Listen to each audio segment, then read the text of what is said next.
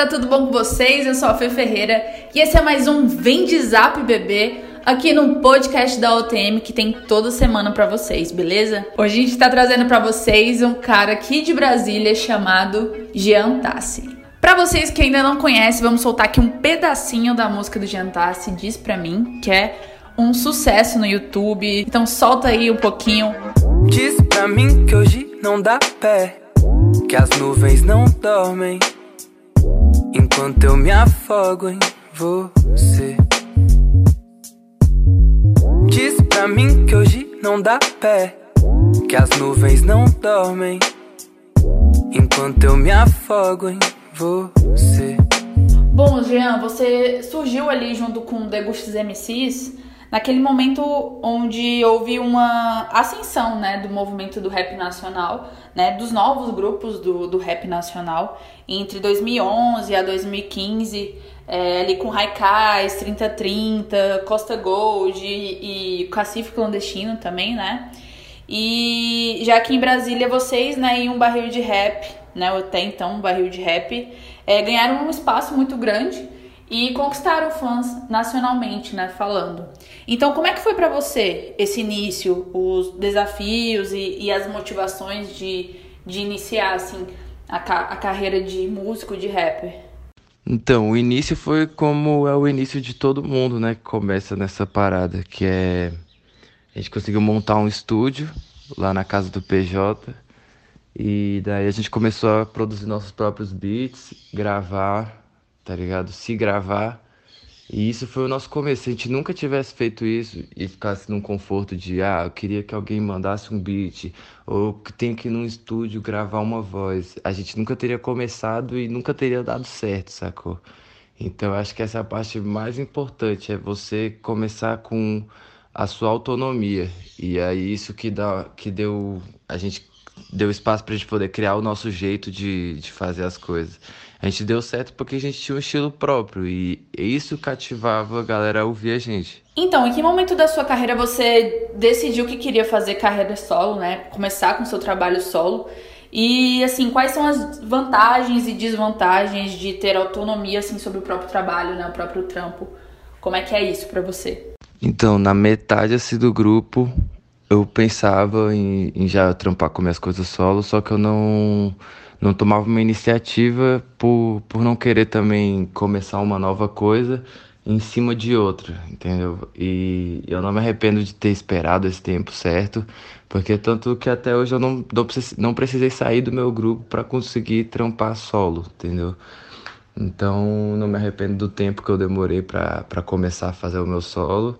As vantagens de trampar solo é que, como eu tinha um grupo de muitas pessoas, até chegar a um consenso demorava para essa ideia ficar forte, para se tornar um projeto e virar um trabalho na rua. Comigo, que é só uma pessoa que eu posso pensar, ter uma ideia, é, em quesito da ideia do som, vem de mim, eu passo pro, pro Yuri, que é meu produtor musical, a gente monta junto e aí lança. Então fica mais rápido o processo de lançar um trabalho na rua do que com o grupo.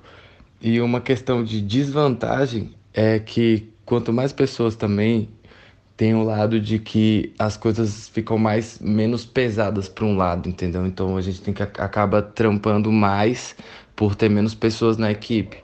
Então fica sua vantagem e sua desvantagem. Nós sabemos assim da dificuldade, né, que é começar um trabalho, principalmente nessa parte da música, né, de ser artista é, na própria cidade, né? Então, na sua visão, como é que é o mercado brasiliense para quem quer viver de música? Então, aqui em Brasília é meio complicado porque aqui é uma cidade onde a própria cidade não escuta o artista daqui. Então, se é, para você fazer ou estourar aqui ou dar certo, você tem o um momento certo. Se você não pegar esse gancho, já era, sacou? Então, o que eu posso sugerir para você que é de Brasília e quer trabalhar aqui e ser reconhecido aqui é que faça sua coisa autoral, faça de uma forma autônoma e original e consiga é, sair da, da sua cidade para fazer com que seu som chegue em outras cidades e aí você volta para cá de novo, sacou? Não para você desvalorizar a galera daqui, mas para você conseguir fazer o seu trampo chegar em mais pessoas e não ficar dependendo da sua própria cena, da sua cidade. No comecinho da entrevista que a gente é, tocou um pedacinho de Diz Pra Mim, né? Uma das suas músicas mais conhecidas, né? E que recentemente você lançou um clipe gravado ao vivo, né? Então fala um pouquinho pra gente, Jean, como é que foi o processo de composição e produção da música que hoje conta com mais de 2 milhões de visualizações no YouTube. Então, essa música foi, para mim, a mais certeira que eu já compus em toda a minha vida e que foi junto ao Yuri, que é meu produtor musical atualmente, e essa combinação foi a, a música mais cotonete do EP, saca? A gente, no, no início, quando tava compondo ela, a gente viu que essa ia dar mais certo do que as outras, porque as outras a gente quis complexar um pouco mais, fazer umas outras coisas. E a gente viu que, diz pra mim, já tinha a cara do, do som, sacou? Tanto que essa música, ela dá tão certo, que ela dá tão certo até hoje, sacou? Ela já tá o quê? Acho que com dois anos, e, mano, tá com 7 milhões no YouTube e 4 milhões no Spotify, sacou? E ela não desce, ela só sobe, ela faz a, a linha normal do gráfico de descer e continua subindo, desce, sobe, desce, sobe. E ela para mim foi a música mais certeira. Mano, o que eu desejo para mim, é que se eu acertar pelo menos mais umas quatro ou três dessa, vai dar muito certo. Então, o que eu mais penso é tentar acertar uma outra desse jeito, sacou? É o que eu mais fico tentando botar na cabeça, mas também se eu botar muito na cabeça não vai vir de uma forma natural, então ela não vai sair automaticamente. Então ela só tem que sair, sacou? Fluir de, uma, de um jeito que seja natural. E é foda, eu, eu tenho muito orgulho dessa faixa e agradeço muito ao Yuri também de da gente ter feito ela junto, porque ela é um hitzão mesmo, velho. Cara, pandemia, né? Algo que a gente não esperava esse ano. Então, como é que tá sendo para você, quanto artista, continuar sendo criativo e produtivo em meio ao isolamento social que a gente tá vivendo agora? Então, durante esse isolamento, eu montei um home studio aqui na minha casa, porque eu dependia muito de gravar no estúdio dos outros. E isso, quando não tinha isolamento, era muito simples, que era prático. Eu ia no estúdio do cara, gravava, passava a voz pro outro, puf, jogava, fazia minhas coisas acontecerem. Só que aí, como teve esse isolamento, eu consegui montar um home aqui em casa. Produz... Agora eu tô conseguindo me gravar. E acho que isso vai evoluir muito, na real. Eu acho que eu tinha que ter feito isso há um tempo já. E acabou que isso vai me ajudar muito, porque está me ajudando. Eu tô compondo mais, eu tô escrevendo mais, eu tô gravando mais, eu tô. Todo dia eu vou lá, aperto o rec no mic e faço alguma coisa, saca? Isso já evolui muito. Então, para esse lado, eu acho que foi muito bom para mim ter caído na real de ter logo meu home studio e poder ficar com música 24 horas do lado da minha vida, sacou? Então, eu vou interpretar como uma coisa ótima pro, pro meu rumo musical e criativo. Outro trabalho recente que você lançou foi Dose, né? E também participou da música Não Quero Mais Você com o CJ. É, fala um pouquinho pra gente sobre elas, como conheceu o CJ e decidiram colaborar juntos em uma faixa. Então, primeiro eu vou falar do clipe de Dose, que foi a faixa que a gente apostou no EP hoje, que é, que é também com o Yuri. E a gente tava um ano é, com essa faixa guardadinha e esperamos um ano para lançar tudo, lançar os lyrics, lançar o clipe de dose. E e a gente fez esse clipe com, com o Renato, que é um amigo nosso lá de São Paulo, Renato Leroy, e, e o Davi também, que foi o diretor do, do clipe.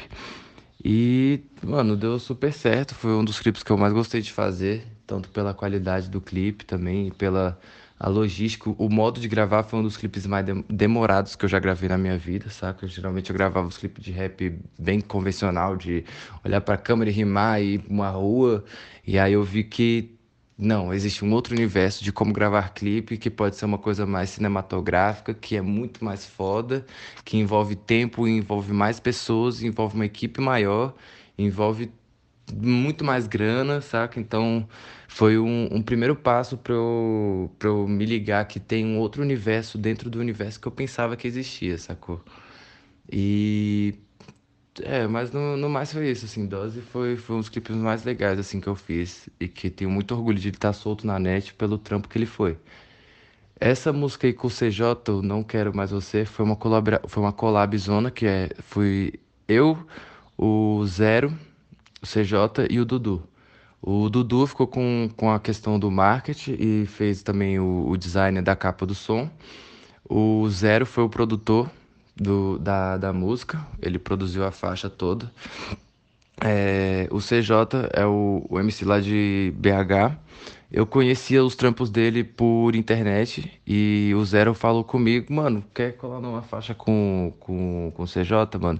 Então quem fez a ponte foi o Zero, sacou? O Zero trouxe o, o CJ pra Brasília, me convidou pra cair numa faixa, fui lá, colei, a gente passou um dia numa sessão de estúdio, fui lá, botei algumas coisas no beat, do jeito que eu sempre trampo, né? Porque eu sempre gosto de, de colocar alguma coisa do meu agrado dentro da produção onde eu tô participando. Então fui lá, botei um baixo, fiz alguma coisinha lá.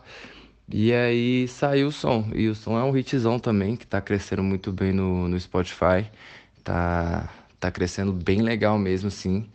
E no mais é isso, assim. Eu não, não conheci o PJ pessoalmente, conheci ele só no só pessoalmente mesmo quando ele veio para Brasília a gente topou no estúdio aí eu conheci ele ali pessoalmente nós teve a vivência de uns uns dois dias assim três dias que a gente ainda demorou para soltar essa faixa que ele voltou para BH eu tive que vir para São Paulo eu voltei de São Paulo e regravei umas outras partes então a gente lapidou muito bem o som antes de lançar bom a gente fez uma entrevista com a Lamaçai né recentemente também e você foi escolhido por ele como fit brasiliense dos sonhos.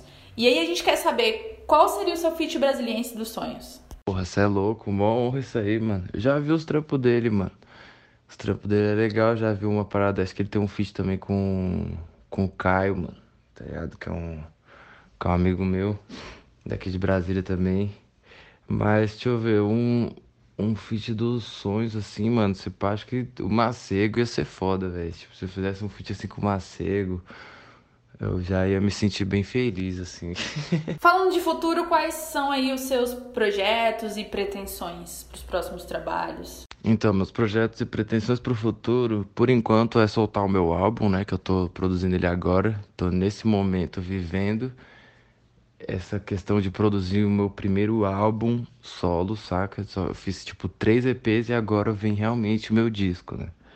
Então, tô com. tô pensando aqui, montando com calma, pensando qual que eu vou clipar, qual que eu vou lançar, o que que eu vou lançar antes, tá ligado? Isso eu já tô tudo montando.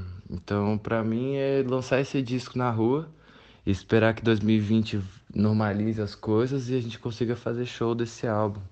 Se a gente não conseguir fazer show é, ao vivo, presencialmente, que a gente desenvolva mais tecnologia para deixar um show digital muito mais foda do que hoje em dia. Eu ainda não acho foda ver um show digital, saca? Eu não acho da hora assistir. Ainda acho meio pai, sacou?